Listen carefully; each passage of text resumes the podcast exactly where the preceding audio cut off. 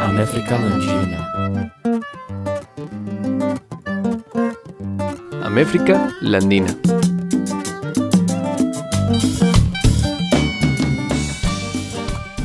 Bienvenidos a una nueva temporada de nuestro podcast Améfrica Landina. Para este episodio compartimos con ustedes una conversación con Armando Medina Celi sobre sistemas alimentarios indígenas. Esta charla fue parte de una serie de conversaciones sobre América Latina, coordinada por la Organización de Estudiantes Aviala y el Centro de Estudios Latinoamericanos de la Universidad Estatal de Ohio. Armando Medina Celi es un etnobiólogo boliviano con amplia experiencia colaborando con pueblos indígenas en Bolivia, México y Guatemala, y como profesor universitario en Estados Unidos y Bolivia. Armando tiene más de 15 años de experiencia trabajando en etnobiología, sistemas alimentarios indígenas y soberanía alimentaria, diversidad biocultural, cambio climático y conservación comunitaria. A través de su enfoque de investigación colaborativa y su experiencia como profesor, ha liderado investigaciones y programas con un enfoque educativo siempre resaltando las perspectivas locales y apoyando la autodeterminación de las comunidades indígenas. Como parte de su compromiso de colaborar éticamente con los pueblos indígenas, se desempeña como co-coordinador del Comité de Ética de la Sociedad Latinoamericana de Etnobiología. Como director de Educación Indígena de Natives, trabaja en el diseño, coordinación e implementación de los programas de educación e investigación de esta organización. Esperamos que disfruten de la conversación y de la generosa compañía de Armando.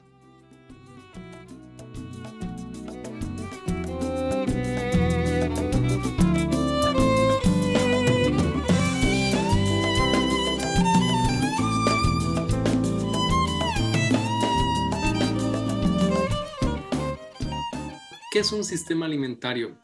Los sistemas alimentarios, como definirlos como tal, pues en cierta manera es, bien complicado, ¿no? Es, es, como una de esas cosas, es como, como el concepto de cultura, por ejemplo, ¿no? Si yo les pregunto a cualquiera de ustedes qué es la cultura, pues yo estoy seguro que casi todos saben qué es, pero está bien difícil explicarlo, ¿no?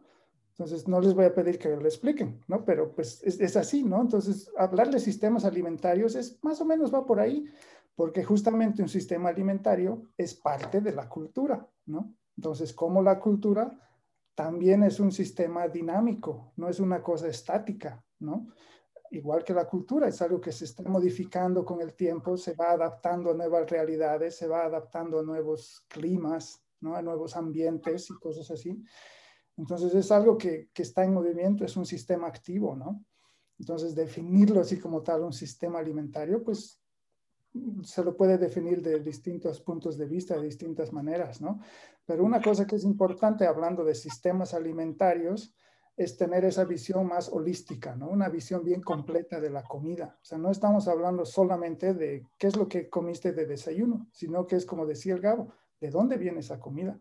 ¿Por qué estás comiendo eso? ¿Te ha gustado? ¿No te ha gustado? ¿Quién la ha producido? ¿Quién? Todas esas cosas, ¿no? ¿Es algo que lo has comido porque te gusta o porque sabes que te da energía, te da algo bueno, ¿no?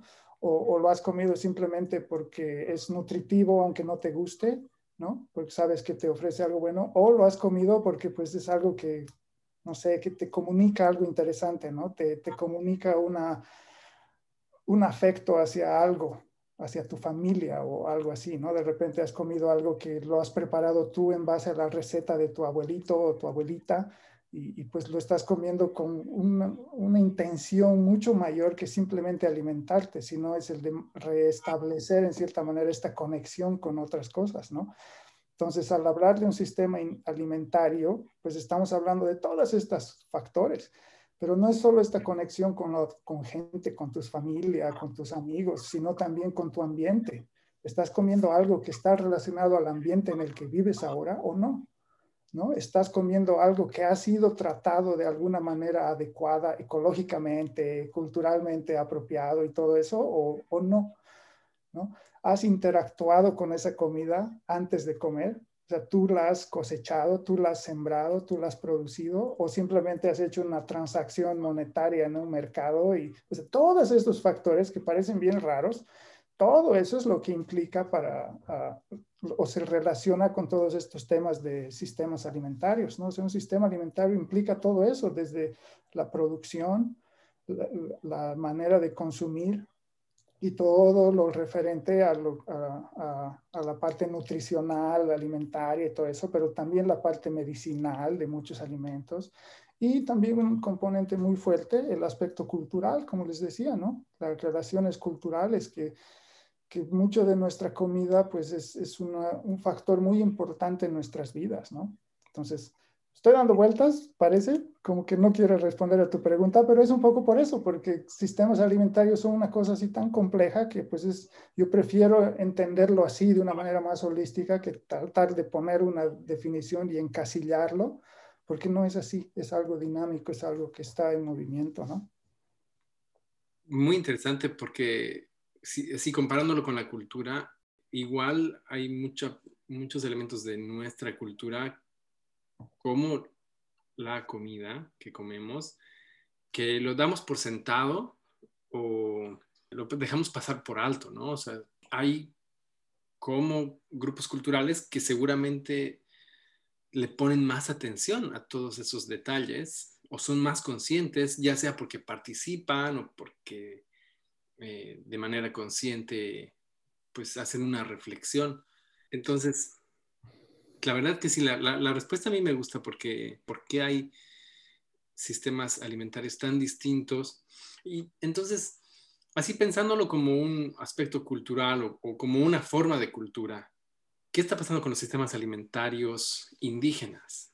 Digamos desde tu perspectiva, aprovechando que, que tú tienes ese conocimiento de haber trabajado en grupos, eh, bueno, indígenas en las tierras, en las montañas de los Andes en Bolivia, en, el Amazonas también de Bolivia, eh, pero también en Centroamérica, en México y ahora en Estados Unidos.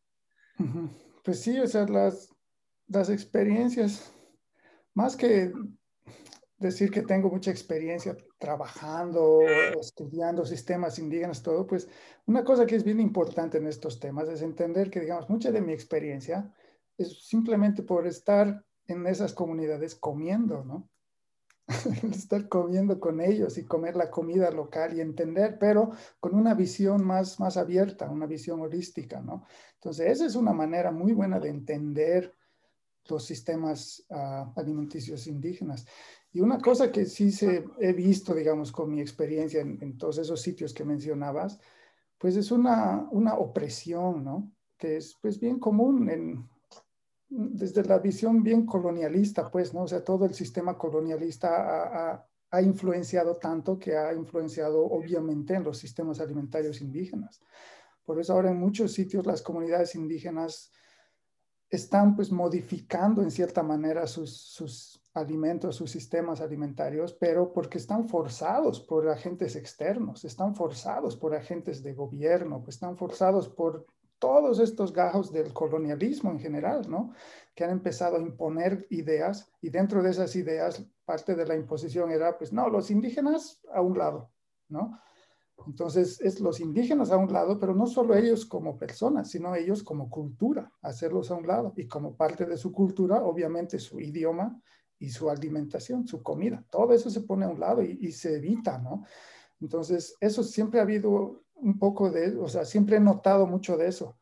Y es muy interesante ver que en, los países latinoamericanos, que tenemos mucha presencia indígena, pues sí, en cierta manera, algunos de los, de los componentes de los, de los sistemas alimentarios indígenas se han mantenido incluso en las ciudades, ¿no? Por eso es que en La Paz, digamos, en la ciudad una de las ciudades más grandes en Bolivia, pues no es extremadamente común y todo, pero digamos es, es, accesible en cierto punto el comer quinoa, el comer habas, el comer papas y comer muchas cosas así, que son cosas indígenas, ¿no? Son cosas locales que se han mantenido. En cambio, se ve lo mismo en, en, Guatemala, en México, ¿no? Pero en cambio aquí vienes a Estados Unidos, estás aquí un tiempo y ves que también hay una presencia indígena bastante elevada, bastante fuerte, pero pues la restricción ha sido muchísimo más fuerte y sus sistemas indígenas han sido totalmente opacados y en las ciudades pues no se conoce mucho. ¿no? En los últimos años recién hay como que un, nuevo movimiento un poco, ¿no? Que están empujando a hablar un poco de algunas cosas, pero en general, pues no. O sea, no es muy común, no han prevalecido algunos de los ingredientes, algunos los más comunes tal vez, como ciertas calabazas, variedades de calabazas y cosas así, pero ni siquiera todas, ¿no? Las variedades que pues por algún motivo las han seleccionado, las han escogido como las más comunes pero digamos, recientemente estaba conociendo una, una, variedad de calabaza que se llama Dakota, ¿no? La calabaza Dakota, que es, una, es un poquito distinta de la normal calabaza de Halloween, ¿no? Su sabor es un poco diferente también y todo. Yo les preguntaba, ¿y este de dónde, de dónde viene? Obviamente de la cultura Dakota, de esta zona, de Minnesota, Dakota del Sur, del Norte, es, de aquí, ¿no? Originalmente de aquí, pero pues ni siquiera las comunidades indígenas de aquí la utilizan mucho, ¿no? Muy poco. Entonces hay, hay mucho de eso, ¿no? Muchas cosas que se han ido, se han ido empujando a un lado. Y, y, todo eso, o sea, es que todo tiene una relación histórica, ¿no? Con, con la época de la colonia y la conquista y todo eso. Entonces, es una cosa bien fuerte que se ve pero al, mismo tiempo, ya que te, te, mezclas, digamos, o he tenido yo la suerte de realmente convivir directamente en las comunidades indígenas, pues empiezas a entender que a pesar de toda esta influencia, ellos siguen manteniendo muchos de sus aspectos culturales relacionados a su comida y su medicina y todo eso. Y eso es algo que siempre me ha atraído mucho, ¿no? Eso te demuestra un poco el poder que tienes en, ti mismo a través de tu cultura, ¿no? Tu cultura te está empoderando todo el tiempo de muchos saberes, muchos conocimientos, y dentro de esos saberes y todo está pues la parte de tu alimentación. Por eso, aunque hayan cosas que hayan sido impuestas, algunos ingredientes que hayan sido impuestas a las comunidades indígenas, en general, pues ellos tienen todavía, están adaptando sus ingredientes locales, combinándolos con estos, ¿no? Con los más, coloniales, digamos, si quieres, ¿no? Y, al respecto, em, siempre hay como la idea generalizada y además, bueno, sostenida por estudios, y, pero no sé si es eh, común a todos los lugares que muchas de esta, como la cultura, eh, qué sé yo, la vestimenta, también la comida suele ser como preservada normalmente por mujeres.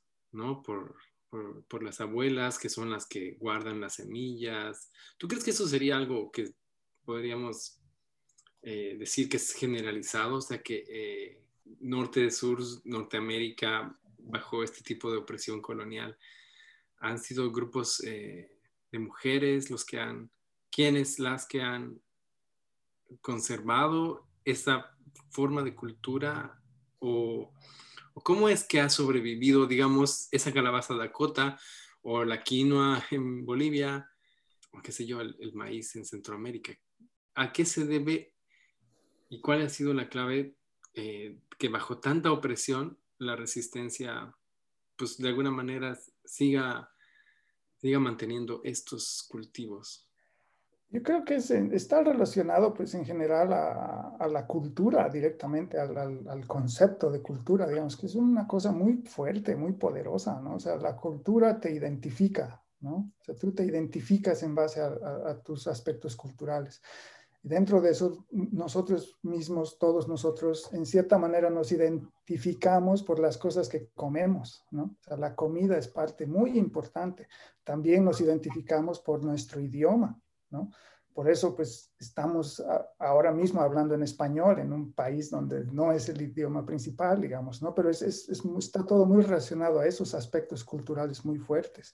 Entonces, la comida, todos los sistemas alimentarios tienen un, un, como un valor, si quieres, tan fuerte como el del idioma, ¿no? Que la gente no lo va a perder así por así, aunque los fuercen, ¿no? O sea, aunque haya una imposición de otro idioma aquí en Estados Unidos, la imposición súper fuerte del inglés sobre todo, pero en las comunidades indígenas todavía hablan sus idiomas, todavía se mantiene, o sea, no es tan fácil de perder eso.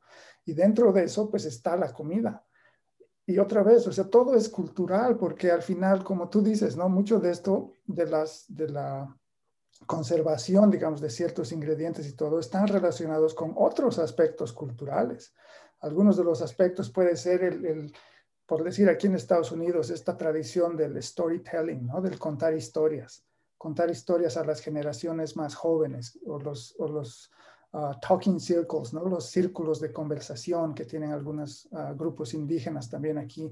Esos son aspectos culturales para ellos muy importantes porque a través de eso estás compartiendo y estás pasando información a otros grupos, a otra gente de tu cultura y también a otras generaciones. Entonces, dentro de esas dinámicas culturales está concentrado muy importantemente todo el aspecto relacionado a la alimentación también. Entonces, muchas historias, muchos cuentos, muchas discusiones están relacionadas a eso, ¿no? A la comida. Entonces, muchas historias pues son relacionadas a comida.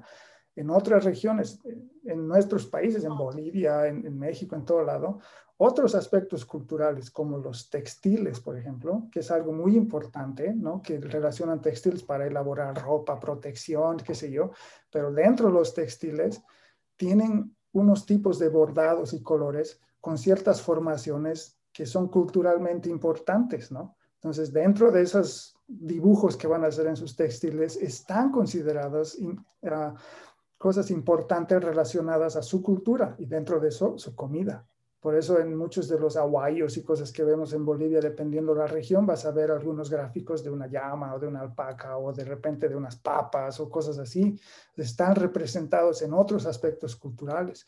Entonces eso te demuestra que toda esta visión es una cosa muy poderosa, muy fuerte, ¿no? Que, por eso se mantiene en cierta manera, ¿no? O sea, no, es muy difícil hacerla desaparecer si quieres, porque tiene un poder muy fuerte relacionado a la cultura, ¿no? Porque es, es un valor cultural muy elevado hablar de la comida. Y, tienes toda la razón que yo no me, no sé si me atrevería a decir que realmente son solamente las mujeres las, las principales, pero sí me atrevo a decir que son de mi propia experiencia también, que sí las mujeres tienen una labor muy importante en esta conservación, ¿no? Porque las mujeres en muchos sitios son las encargadas no solo de, preparar la comida y cosas así, sino de, de hacer crecer la comida, ¿no? Son las encargadas de cuidar los huertos familiares, por ejemplo. Entonces, producen ellos la comida. Y en muchos casos también se ve que ellas son las encargadas de, proteger, de guardar las semillas, de guardarlas en cierta manera que las puedan usar en, futuras generaciones y demás, ¿no? Entonces sí tienen un factor muy importante, pero a la vez también hay una relación muy interesante con, con los varones, ¿no? Con los hombres también. En algunos casos los hombres son los que van a producir trabajar en la milpa, si estás en Mesoamérica, todo, o en el Chaco, ¿no? En tu chacra, en, el lugar, y las mujeres son las que van a preparar la comida. Entonces es, un, es una dinámica de familia, es un, sistema familiar el que mantiene todo esto también, no son solo ellos, ¿no? Que en muchos casos van a ser los niños los que a través de juegos y, y cosas así van a sembrar plantas en el jardín, en el huerto familiar y cosas así. Entonces sí, las mujeres tienen un papel increíblemente importante, pero no me atrevería realmente a decir, porque no lo sé, si son ellas las únicas, digamos, que tienen todo eso, ¿no? O sea, a mí me parece que es una dinámica más familiar que, que ayuda, ¿no? al mantenimiento y la conservación de todos estos saberes relacionados a la comida. Y un aspecto que es bien importante de, de, de esto de, las, de los sistemas indígenas alimentarios es la relación que ellos, las comunidades indígenas, no la han perdido hasta ahora con su medio ambiente, con su comida, por lo tanto, ¿no? Entonces, es muy distinta a la relación que tenemos ahora la mayoría de nosotros que vivimos en, en, el mundo occidental, que nuestra relación con los alimentos es una, directamente una transacción económica, ¿no? O sea, tú vas al mercado, ves lo que hay que te gusta y lo compras y ya, no tienes una relación directa no estamos tan curiosos de salir y caminar por las calles y empezar a ver qué plantas hay por ahí, de conocerlas, investigar un poco qué arbolitos hay por ahí. De repente se los puede comer, de repente hay comida aquí en tu alrededor, ¿no? De repente hay hierbas que están creciendo por ahí que las puedes usar. ¿No? Ahora que estoy aquí en Minneapolis he empezado a aprender un poco de eso, porque yo no conocía nada de esta ciudad, ¿no? Pero ya he aprendido que hay unas plantitas por aquí cerca en mi, en mi mismo barrio que pues, se pueden comer y habían estado bien ricas, ¿no? Te puedes hacer un tecito con unas ramas de un árbol. Entonces, esa relación así más directa, eso es algo que las comunidades indígenas en general la mantienen. Y por eso cuando ven a su comida, no la ven simplemente como el alimento. En muchos casos la ven como medicina también, porque muchos de los alimentos y demás son considerados ah, medicinas, ¿no? Y a la vez están eh, manteniendo esta relación espiritual también que tienen con su medio ambiente en general, ¿no? Y eso es algo que se ha ido perdiendo un poco. Me hace recuerdo en un congreso hubo, un congreso sobre la quinoa en Washington hace unos años y me comentaron que, bueno, se hablaba de la quinoa así como con, mucha tecnología para producirla en, masa en otros países y fueron invitados unos comunarios del norte, del sur de Potosí y de Bolivia y ellos estaban impresionados y decían como, ¿por qué le están descuartizando a la quinoa? Porque hablaban, qué sé yo, de su valor proteico y de sus vitaminas, y, entonces no, no, entendía el campesino, ¿no? Y, y, creo que quienes no entendemos somos nosotros que vamos y decimos...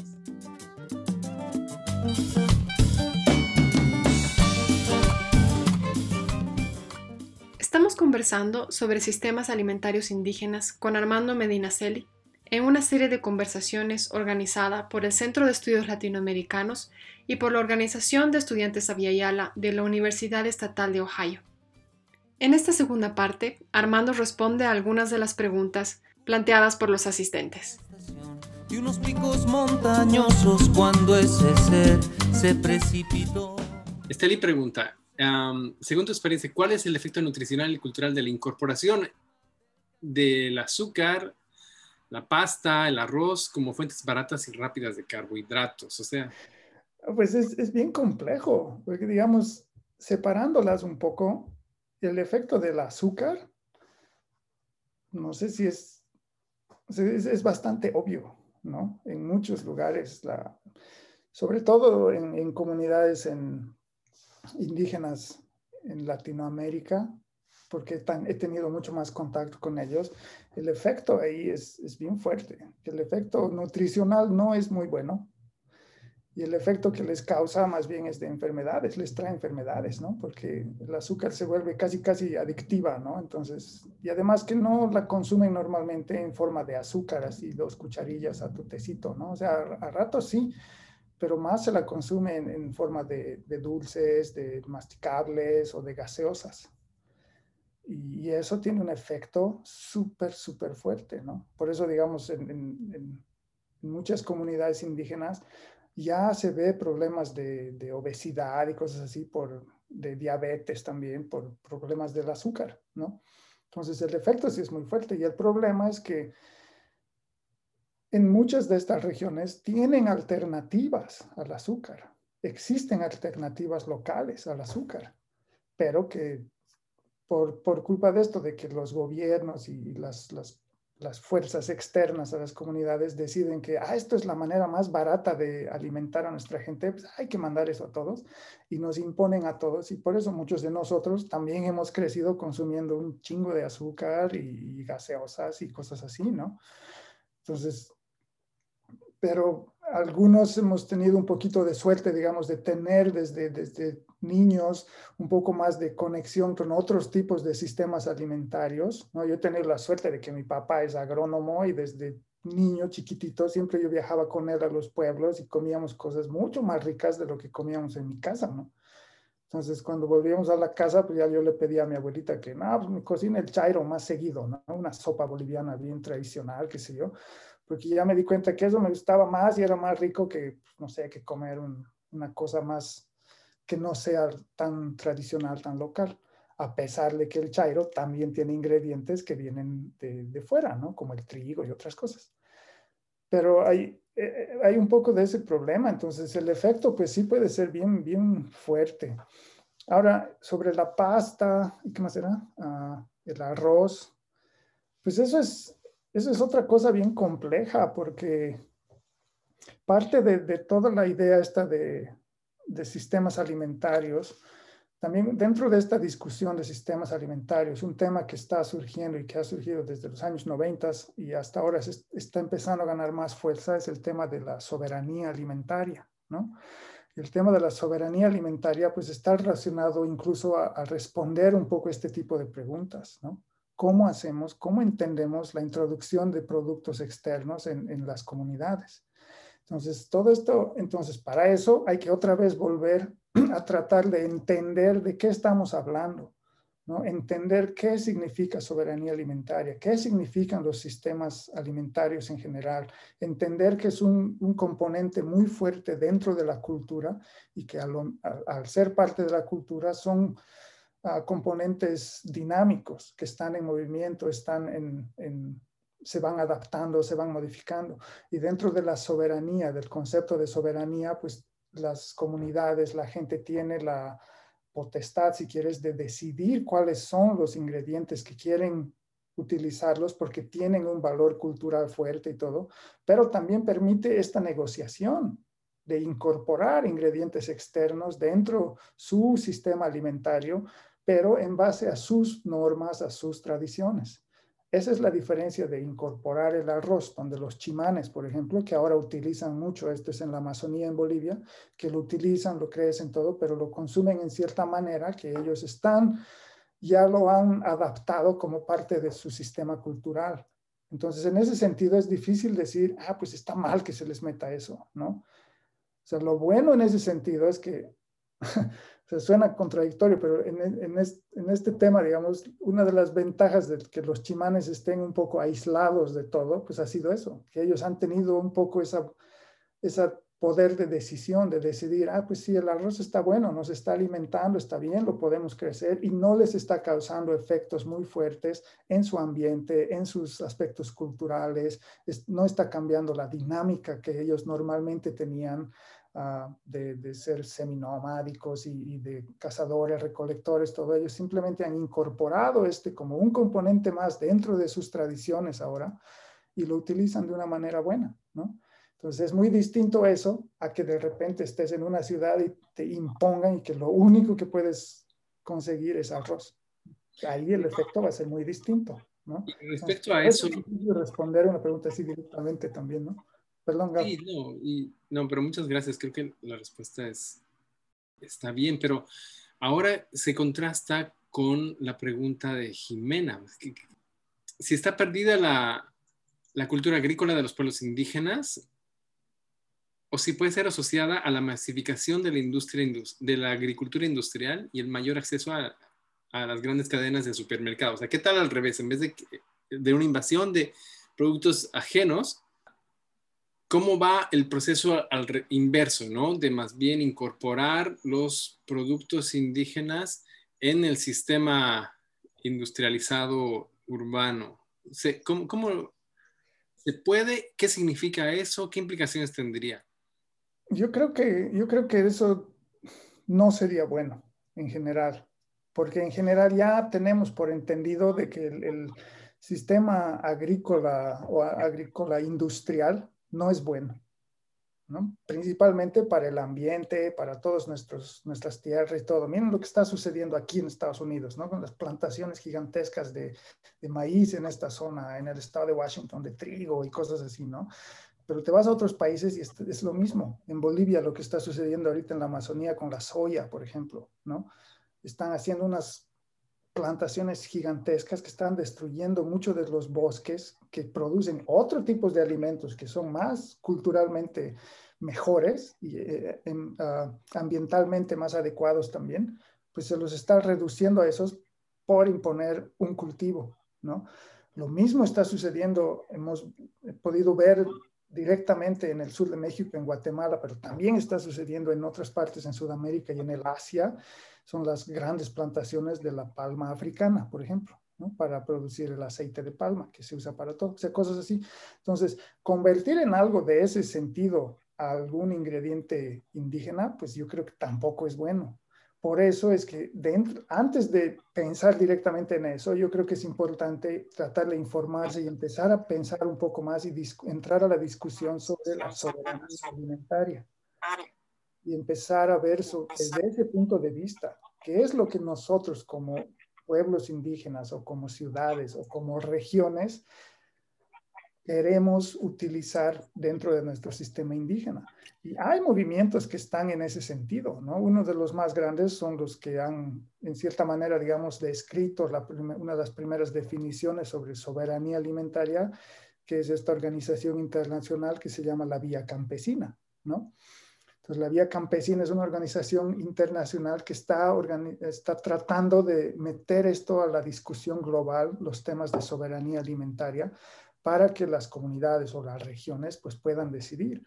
Uno de los capítulos de la Vía Campesina estaba enfocándose en una región, ya no en un grupo indígena, sino en una región, y era la región altoandina, ¿no? o sea, la región desde Colombia, Perú, Ecuador, Bolivia, como región, decir, cómo nosotros podemos entrar a esta discusión de soberanía alimentaria, porque de repente entre los tres, cuatro países aquí, con nuestras culturas, con nuestra variedad uh, ecológica y ambiental y todo, tal vez podemos generar unos sistemas que sean culturalmente adecuados, pero además nutricionalmente buenos y, y todo lo que se quiere, ¿no? Entonces, ese tipo de discusión yo creo que es más válido que empezar a decir, ah, pues no, mira, nos dimos cuenta de que la quinoa es un superfood, ¿no? Porque es super, porque ya como dice Gabo, ¿no? Esa persona decía, ya le hemos descuartizado, hemos torturado a la pobre quinoa y ahora entendemos así cada cosa de ella y decimos, es un superfood, ¿no? Es una comida excelente. Entonces, ahora hay que producir en todas partes. Y eso se está haciendo ahora. Ahora producen quinoa en Canadá, están produciendo quinoa aquí en Estados Unidos todavía no en grandes escalas, pero están empezando y dices, pues no sé qué tal, uh, qué tan bueno sea realmente eso, porque no sé cómo responderá en el ambiente, qué tal responderá en, en los cambios que ocasionará en, en, regiones donde normalmente no crecía y sobre todo cuál es el efecto que va a ocasionar sobre la gente, las, las comunidades indígenas, comunidades locales, que de repente pues no, no les interesa. De repente sería mejor promocionar un poco más el amaranto en esta zona, porque el amaranto es de esta zona y es muy similar a la quinoa y tiene muchas propiedades similares, tal vez no las mismas, pero similares, ¿no? Entonces, ver así, y digamos, incluso tengo un, un colega amigo que está iniciando todo un programa para llevar la quinoa a Uganda, ¿no? Para reemplazar el millet y otras cosas. Y con él yo tuve un par de conversaciones hace un tiempo y, recientemente le volví a escribir, pero todavía no me responde. Y justamente pensando en eso, porque él es una persona que está, ha descuartizado la quinoa, ¿no? Ha participado en esos procesos, la ha entendido bien ha dicho, no, esto está buenísimo, hay que llevarla a Uganda, ¿no? Y, y, yo le decía, oye, pero ¿y las comunidades allá no, no se van a rayar un poco, ¿no? Porque según comen un poco más de millet y, y otras cosas, ¿no? Dice, no, pero es que la quinoa está muy buena, hay que llevarla. Entonces yo quisiera continuar la conversación con él a ver qué, cuáles son, porque hay esas visiones, hay distintos tipos de, de, puntos de vista, ¿no? Y según yo, desde mi humilde opinión, no creo que sea bueno decir, bueno, hemos encontrado un ingrediente indígena, por decir andino, la quinoa, pues ahora lo volveremos a, a nivel global, simplemente porque lo hemos descuartizado y entendemos. Sin haber, sin pensar más... Uh, detalladamente, digamos, de una manera más adecuada, en decir, a ver, qué buena que está la quinoa, ya la entendemos, qué, qué bien, ¿no? Qué súper. A ver, ¿qué tenemos en nuestra región que sea más o menos similar que podamos utilizar, ¿no? De repente es el amaranto, de repente es, de repente es este, ¿no? De repente es el arroz silvestre que crece aquí que tal vez habría que, si quieren analizar un poco más, analícenlo, pero aparentemente este es igual súper bueno, ¿no? Es mucho más saludable que el arroz convencional, es mucho mejor y todo. Y de repente son estas cosas que se podrían uh, promocionar un poco más dependiendo de la región, el ambiente, porque además culturalmente van a ser mejor aceptados, ¿no? Gabito, ¿querías decir algo? Sí, sí, un poco, bueno, lo quería comentar quería retornar un poco a la pregunta de Jimena, eh, de Jimena Cifuentes, que ella creo que más allá de, la, idea de, pensar el impacto del modelo industrial de la agricultura, estoy pensando también como una noción de causa, ¿no? ¿Qué es lo que ha causado el modelo industrial?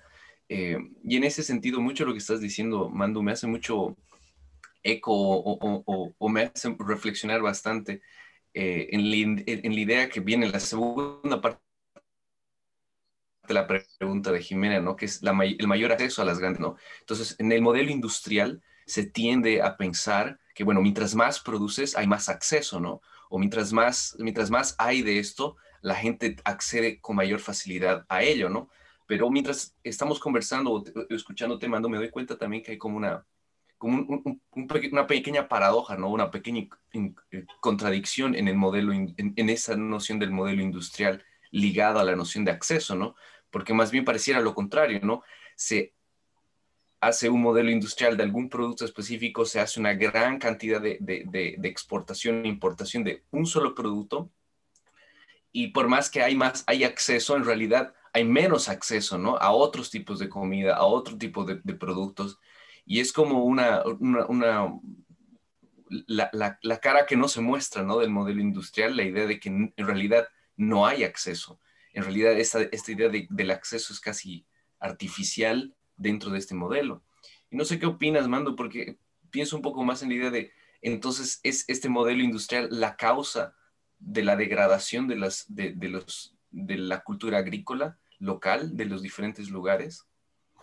En cierta manera yo creo que sí tiene un efecto bien fuerte, ¿no? Porque lamentablemente toda la, agricultura industrial se ha convertido simplemente pues en un negocio, ¿no? Entonces, de, como dices, de fomentar el fácil acceso a ciertos productos que ellos los han descuartizado, analizado y saben muy bien cómo producirlos bien rápido, además, ¿no?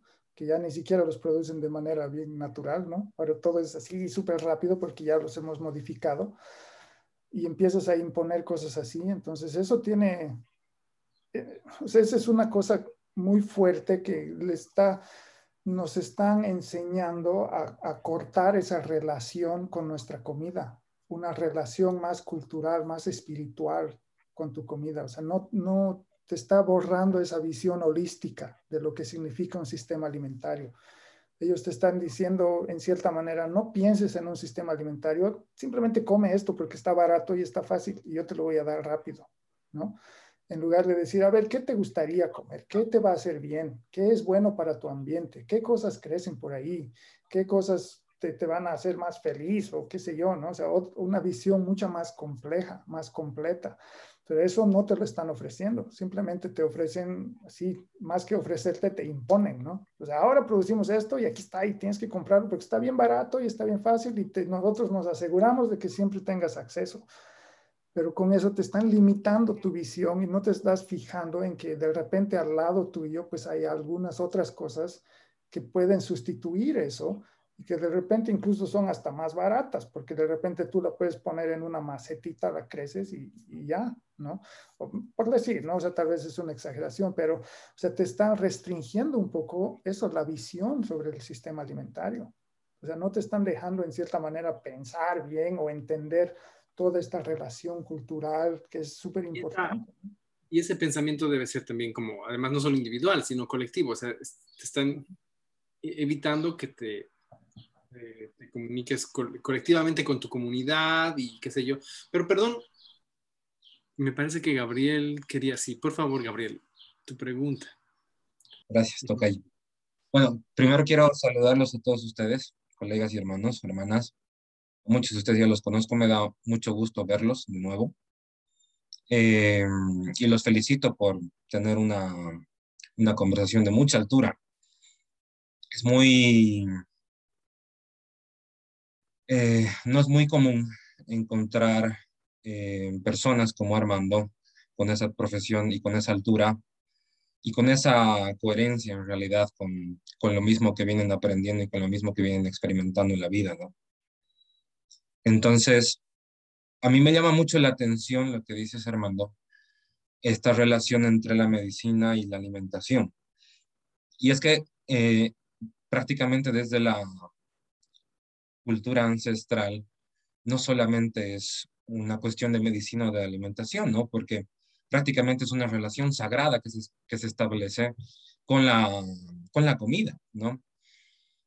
Y eso me lleva a una experiencia que probablemente muchos de nosotros hemos vivido, por lo menos aquí en Latinoamérica. Hace unos 40 o 30 años más o menos aproximadamente, empezó a ingresar toda esta agenda de los transgénicos, ¿no? Particularmente con el maíz. Y ahí es cuando empezó a eh, introducirse masivamente un mercado relacionado a Kellogg's o a este tipo de cereales que vienen en cajitas, pero que en ese entonces ese tipo de alimentos para el común de la gente pues era impensable que pueda acceder, ¿no? Porque se trataba incluso de un alimento de mucho estatus. Era muy caro acceder a ellos, ¿no? Pero después de mucho tiempo, eh, las madres, o sea, las familias y demás, podían encontrar estos mismos alimentos, eh, y demás, en los, en los puestitos. Eh, para ustedes eh, les será mucho más familiar esta, esta referencia, pero en las tienditas de barrio o en las tienditas que están afuera de los colegios, pues se encontraba más común eh, estos alimentos, ¿no? Kellogg's y demás, y eran mucho más baratos y más accesibles, ¿no? Entonces, todos empezaron a comprarlo porque decían que era un superalimento, ¿no? Y lo que no se sabe, eh, lo que no muchos saben, es que en el periodo en que empezó a ingresar esta agenda, pues de alguna manera estaba muy vinculada a Monsanto, por ejemplo. Eh, cuando empezó a masificarse la producción de, maíz, lo primero que se preocuparon por hacer era cómo hacemos para evitar que la polilla ingrese en el, en el maíz, ¿no? Y empezaron a fumigar y ninguna de, los, de las fumigaciones que hacían pues resultaba efectiva hasta que un grupo de científicos desarrolló una fórmula que lo que hacía en realidad no era exactamente matar a las polillas, sino que desintegraba prácticamente su sistema digestivo, ¿no? Y de esa forma era que, morían las polillas, y de esa forma fue como que lograron controlar a la plaga, ¿no? Años más tarde, ahora, em, las generaciones que están naciendo están naciendo con la mitad del sistema digestivo. No están desarrollando completamente los sistemas digestivos y necesitan ser intervenidos quirúrgicamente para reconstruirse.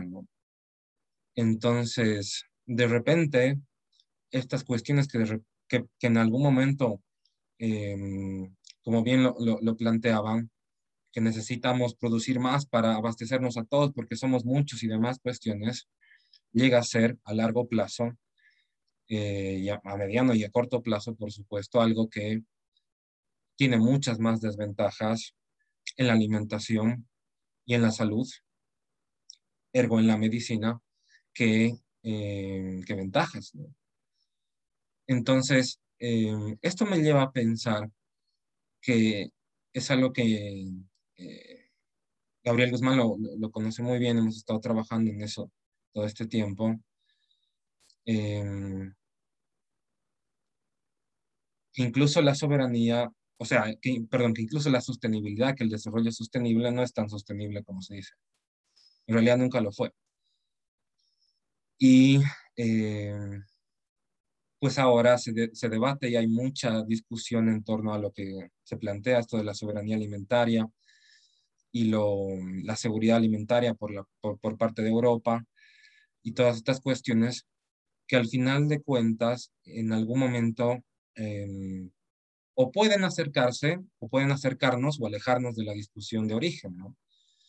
Que prácticamente es, bueno, ¿cómo hacemos para alimentarnos? Porque finalmente, como dice, o sea, existen alimentos en nuestra propia eh, cercanía de donde vivimos, incluso eso mismo lo dicen los indígenas. Los sabedores dicen, la medicina que uno necesita crece no más de 30, 40 metros del lugar en donde uno vive, ¿no? Entonces, eh, empiezan a surgir nuevos, nuevas ideas, nuevos, nuevas acciones, como hacer huertos urbanos, eh, huertos familiares y demás, pero lo que me sorprende es que la gente, así como sucedió con el tema del maíz, no está completamente informada sobre cómo debe ser su relación con los alimentos. Entonces, eh, a mí me gustaría, en todo caso, saber cómo ha sido la experiencia que, que tú has tenido armando, porque eh, tengo entendido que tú has, tú has trabajado en, o eres parte de una institución que me, llama muchísimo la atención, que es NATIS, North American Traditional Indigenous Food Systems, y me llama mucho la atención el trabajo que han, que han venido realizando. Entonces, e, eso nada más quería compartirles y quería, quería consultar. Gracias. Eh, y perdón, antes de que continúes, em, y me parece la pregunta de Gabriel muy interesante. De hecho, era algo con lo que sí, sí teníamos pensado cerrar un poco, que nos puedas comentar algo sobre lo que hacen en Natives. Pero quedó pendiente una pregunta que es de Lucía Costigan, eh, que le gustaría, le, gustaría comentar sobre eh, el impacto y la fascinación de los primeros españoles y portugueses por las frutas y la comida que conocieron aquí al llegar a, a. Eh, que no sé, me parece algo que es, es, interesante, que puede ser como esa, esa, esa, fascinación por lo exótico que sigue ocurriendo hoy en día, ¿no? Que es parte de esa colonización de la cultura. Entonces, eh, no sé, ¿qué, ¿qué, nos puedes decir al respecto? En cierta forma es parte de la colonización, si quieres, pero también en cierta parte es mucho de la... Uh, condición humana, ¿no? Somos bien curiosos, ¿no? y digamos ahorita nosotros mismos, si viajas a un país, a cualquier, donde sea que viajes, mucha gente siempre dice, si quieres conocer bien el país, tienes que comer, ¿no? Comer, pero la comida local. O sea, si vas a ir a, a La Paz, si alguno de ustedes quiere ir a La Paz en Bolivia, pues tienen que irse al Mercado Lanza o al comedor popular La Bolita, ¿no? Cosas así, para conocer la Bolivia profunda, digamos, ¿no? Entonces, es, mucho de esa curiosidad también, ¿no? Entonces, que, que, que, nos da a todos. Entonces, obviamente, los, la época de la colonia, pues, ha, traído mucho de esa curiosidad, pero pues, también lo malo era pues, que eran unos pinches güeyes, ¿no? Los que han llegado y que no les daba, no les interesaba, les interesaba más lo exótico de las frutas y eso, que lo interesante de la diversidad cultural. ¿no? Entonces han llegado y han dicho, ah, qué rica comida, ah, estos compas fuera, ¿no? Ni siquiera se han consultado o se han pasado el tiempo en consultarles a ver cómo se come, cómo comen, cómo preparan, digamos, o sea, cosas así. Y por eso, en cierta manera, hay algunas cosas que ahora incluso se consumen de manera diferente, ¿no? Digamos, la, la, la yuca en la Amazonía boliviana, brasilera, ecuatoriana, todo, pues comemos la raíz, ¿no? Es lo que más se come y, nos gusta y la preparamos de distintas maneras. Pero se la han llevado al África y en el África lo que más comen es la hoja, ¿no? La raíz a veces sí, pero no tanto, sino con la hoja. Y en el Asia, pues la, han descuartizado en cierta manera y extraen la tapioca, ¿no? Y hacen sus bolitas para sus tecitos y no sé qué, ¿no? Entonces, entonces es mucho de eso, ¿no? Entonces, o sea, es una cosa bien interesante todo ese, ese, tipo de visión, porque, digamos, representa un poco la curiosidad, el, el problema de, de, de, no aceptar otras culturas y demás, pero también te muestra la importancia cultural, cómo comunidades en África o en Asia adoptan ciertas cosas y la adoptan en base a su cultura, ¿no? Ellos han en base a sus prácticas culturales han decidido que no, pues es mejor comer la hoja o mejor extraer la tapioca y prepararla de esta manera y usar simplemente harina de tapioca y cosas así. En cambio, nosotros culturalmente en, nuestras regiones hemos decidido, no, es mejor así nomás hervidita o freírla o hacerte un sonso y cosas así, ¿no? Entonces, es una cosa también que te muestra otra vez la importancia del, del, valor cultural de estas cosas, ¿no? Entonces, es una cosa muy fuerte. Y todo lo que relacionaba, que mencionaba Gabriel sobre, bueno, hay tantos Gabrieles que ya no sé cómo diferenciarlos, pero uh, también todo eso de, de la producción masiva de cosas o de cómo producir muchas cosas para alimentar a toda la gente, todo, todo eso tiene pues un, una connotación histórica bien fuerte, ¿no? O sea, todo eso ha empezado desde, pues, desde las guerras mundiales, ¿no? Que nos hemos matado hacia la mala y después nos hemos dado cuenta, y ahora tenemos que comer, ¿no? ¿Qué hacemos? Entonces se les han ocurrido invenciones, han utilizado tecnologías que estaban inventando para las guerras y las han modificado y han dicho, ah, con esto ahora podemos hacer cosas agrícolas y producir en masa y y la Monsanto pues estaba ahí primerita en la fila, ah, yo tengo mis ideas y no sé qué, y han empezado a empujar la revolución verde y todas esas cosas con una visión más, más grande, más general, digamos, sobre la seguridad alimentaria. Que hay que alimentar a la gente, pero hay que alimentarles con lo que nosotros hagamos para que nos genere dinero. O sea, ya desde ahí una visión bien de, de negocio, digamos, ¿no? No tanto de pensar de, a ver, ¿cómo, ¿cómo hacemos algo que sea bueno, que sea acorde al medio ambiente, a las regiones, a las culturas y demás? No, pues era una cosa más, más de negocio, digamos, ¿no? Entonces, es, históricamente hemos ido cometiendo error tras error, como en casi todo, ¿no? Ya, pues ya poco a poco nos estamos dando cuenta más y más de que pues, la humanidad son realmente un desastre, ¿no? Hacemos, arruinamos todo, ya nuestro pobre clima también ya está hecho pelotas, ¿no? Por, por este tipo de cosas, tecnologías que desarrollamos y decimos, sí, es mejor producir un chingo de trigo, un chingo de maíz o soya y ya nos vale madres el resto, ¿no? Y ahora nos estamos dando cuenta de que nos estamos inundando, en otros lugares nos estamos muriendo por sequías y cosas así, recién nos estamos dando cuenta y, y mucha gente todavía ni cree, ¿no? Entonces es, es, un problema bien fuerte, por eso es importante, aunque sea de una manera muy simple, entrarle a estas conversaciones. Y una de las cosas que a mí personalmente me interesa mucho es cuando hablamos de sistemas alimentarios, de soberanía alimentaria y todo eso, es mostrar a la gente que no necesita ser un experto para participar en estas conversaciones. No necesitas tener un doctorado, una licenciatura o lo que sea para poder decir, yo voy a hacer algo en este sentido o, o, participar con opiniones, con preguntas, con charlas, con lo que sea.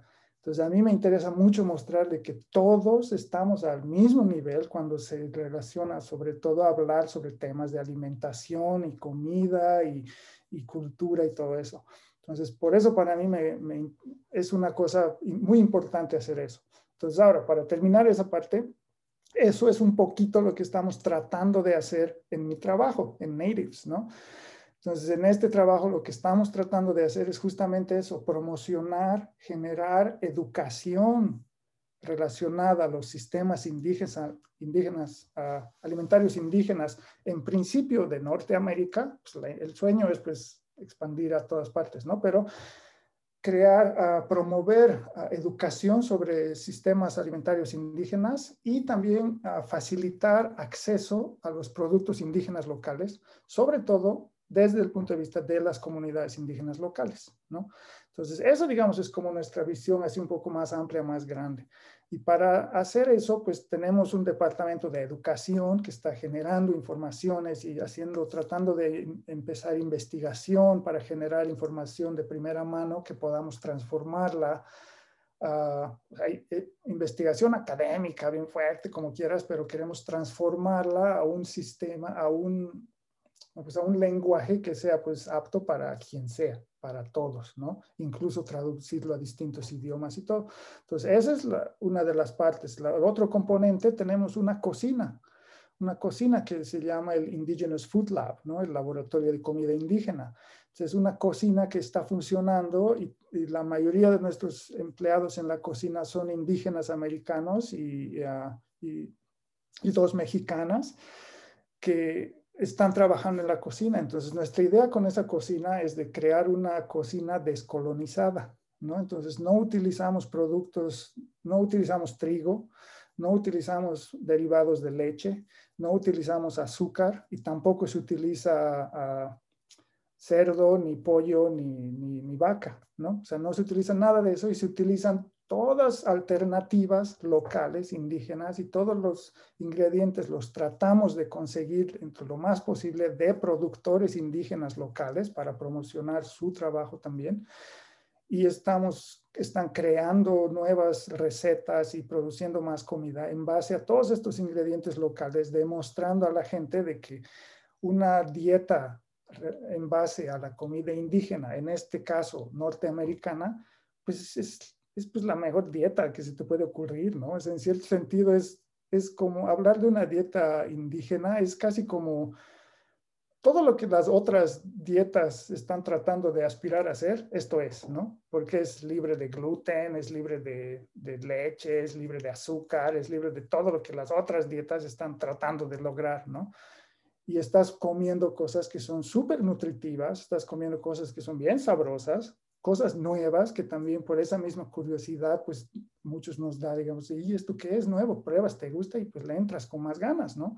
Entonces estás produciendo mucho de eso y a la vez todo lo que se está produciendo es relevante culturalmente para la gente de la región. Entonces, ahorita estamos trabajando con nueve de las once ah, grupos indígenas del estado de Minnesota, produciendo comida para ellos a través de nuestra cocina y dándoles información sobre los ingredientes que hemos estado utilizando y las recetas para que ellos mismos puedan replicar y de dónde, uh, quiénes son los proveedores y todo esto, para mostrarles de que no es solamente alimentar comida indígena, pero también queremos fomentar toda esta educación que está relacionada a eso, ¿no? Entonces, esa es una parte, digamos, ¿no? O sea, estamos tratando de hacer más cosas, pero eso de la cocina, en teoría, la idea era que se convierta en un centro de, ah, de educación culinaria, que gente pueda acercarse, venir y aprender cómo cocinar, cómo preparar comidas indígenas, pero también aprender sobre los ingredientes, aprender toda la etnobiología, si quieres, de cada ingrediente, ¿no? pero también aprender a cómo convertirte en chef, cómo manejar un restaurante y cosas así, si quieres, ¿no? Pero por ahora eso ha estado detenido por la pandemia. Entonces, por la pandemia hemos conseguido unos financiamientos y en colaboración con las nueve comunidades indígenas del Estado, pues ellos obtuvieron financiamiento también del gobierno y con ese financiamiento hemos dedicado a producir comida para ellos, para principalmente los elders, ¿no? los ancianos uh, de las comunidades indígenas. Y para darles una idea, desde noviembre hasta febrero hemos producido um, son casi, casi 80 mil platos de comida. Se producían más o menos 10 mil platos por semana. Entonces es una producción muy fuerte y todos son comidas en base a productos indígenas culturalmente relevantes para la gente y, bien sabrosas y bien nutritivas y todo lo que quieres, ¿no? Y, y, es hasta, y es hasta divertido, pues, porque empiezas a conocer nuevas cosas, a probar nuevas cosas. Para mí, que soy nuevo en esta, en esta ciudad, en este estado, pues igual así súper interesante conocer nuevos ingredientes que yo no ni sabía que existían y cosas así. Entonces se vuelve hasta divertido, ¿no? Pero bueno, es una visión así bien chiquita, digamos, de lo que estamos tratando de hacer. Y pues si tienen más curiosidad, creo que ya pasaron la página web, ¿no? Ahí pueden ver. Y de hecho ahí también está mi contacto, pues los que quieran seguir la conversación, ahí estoy.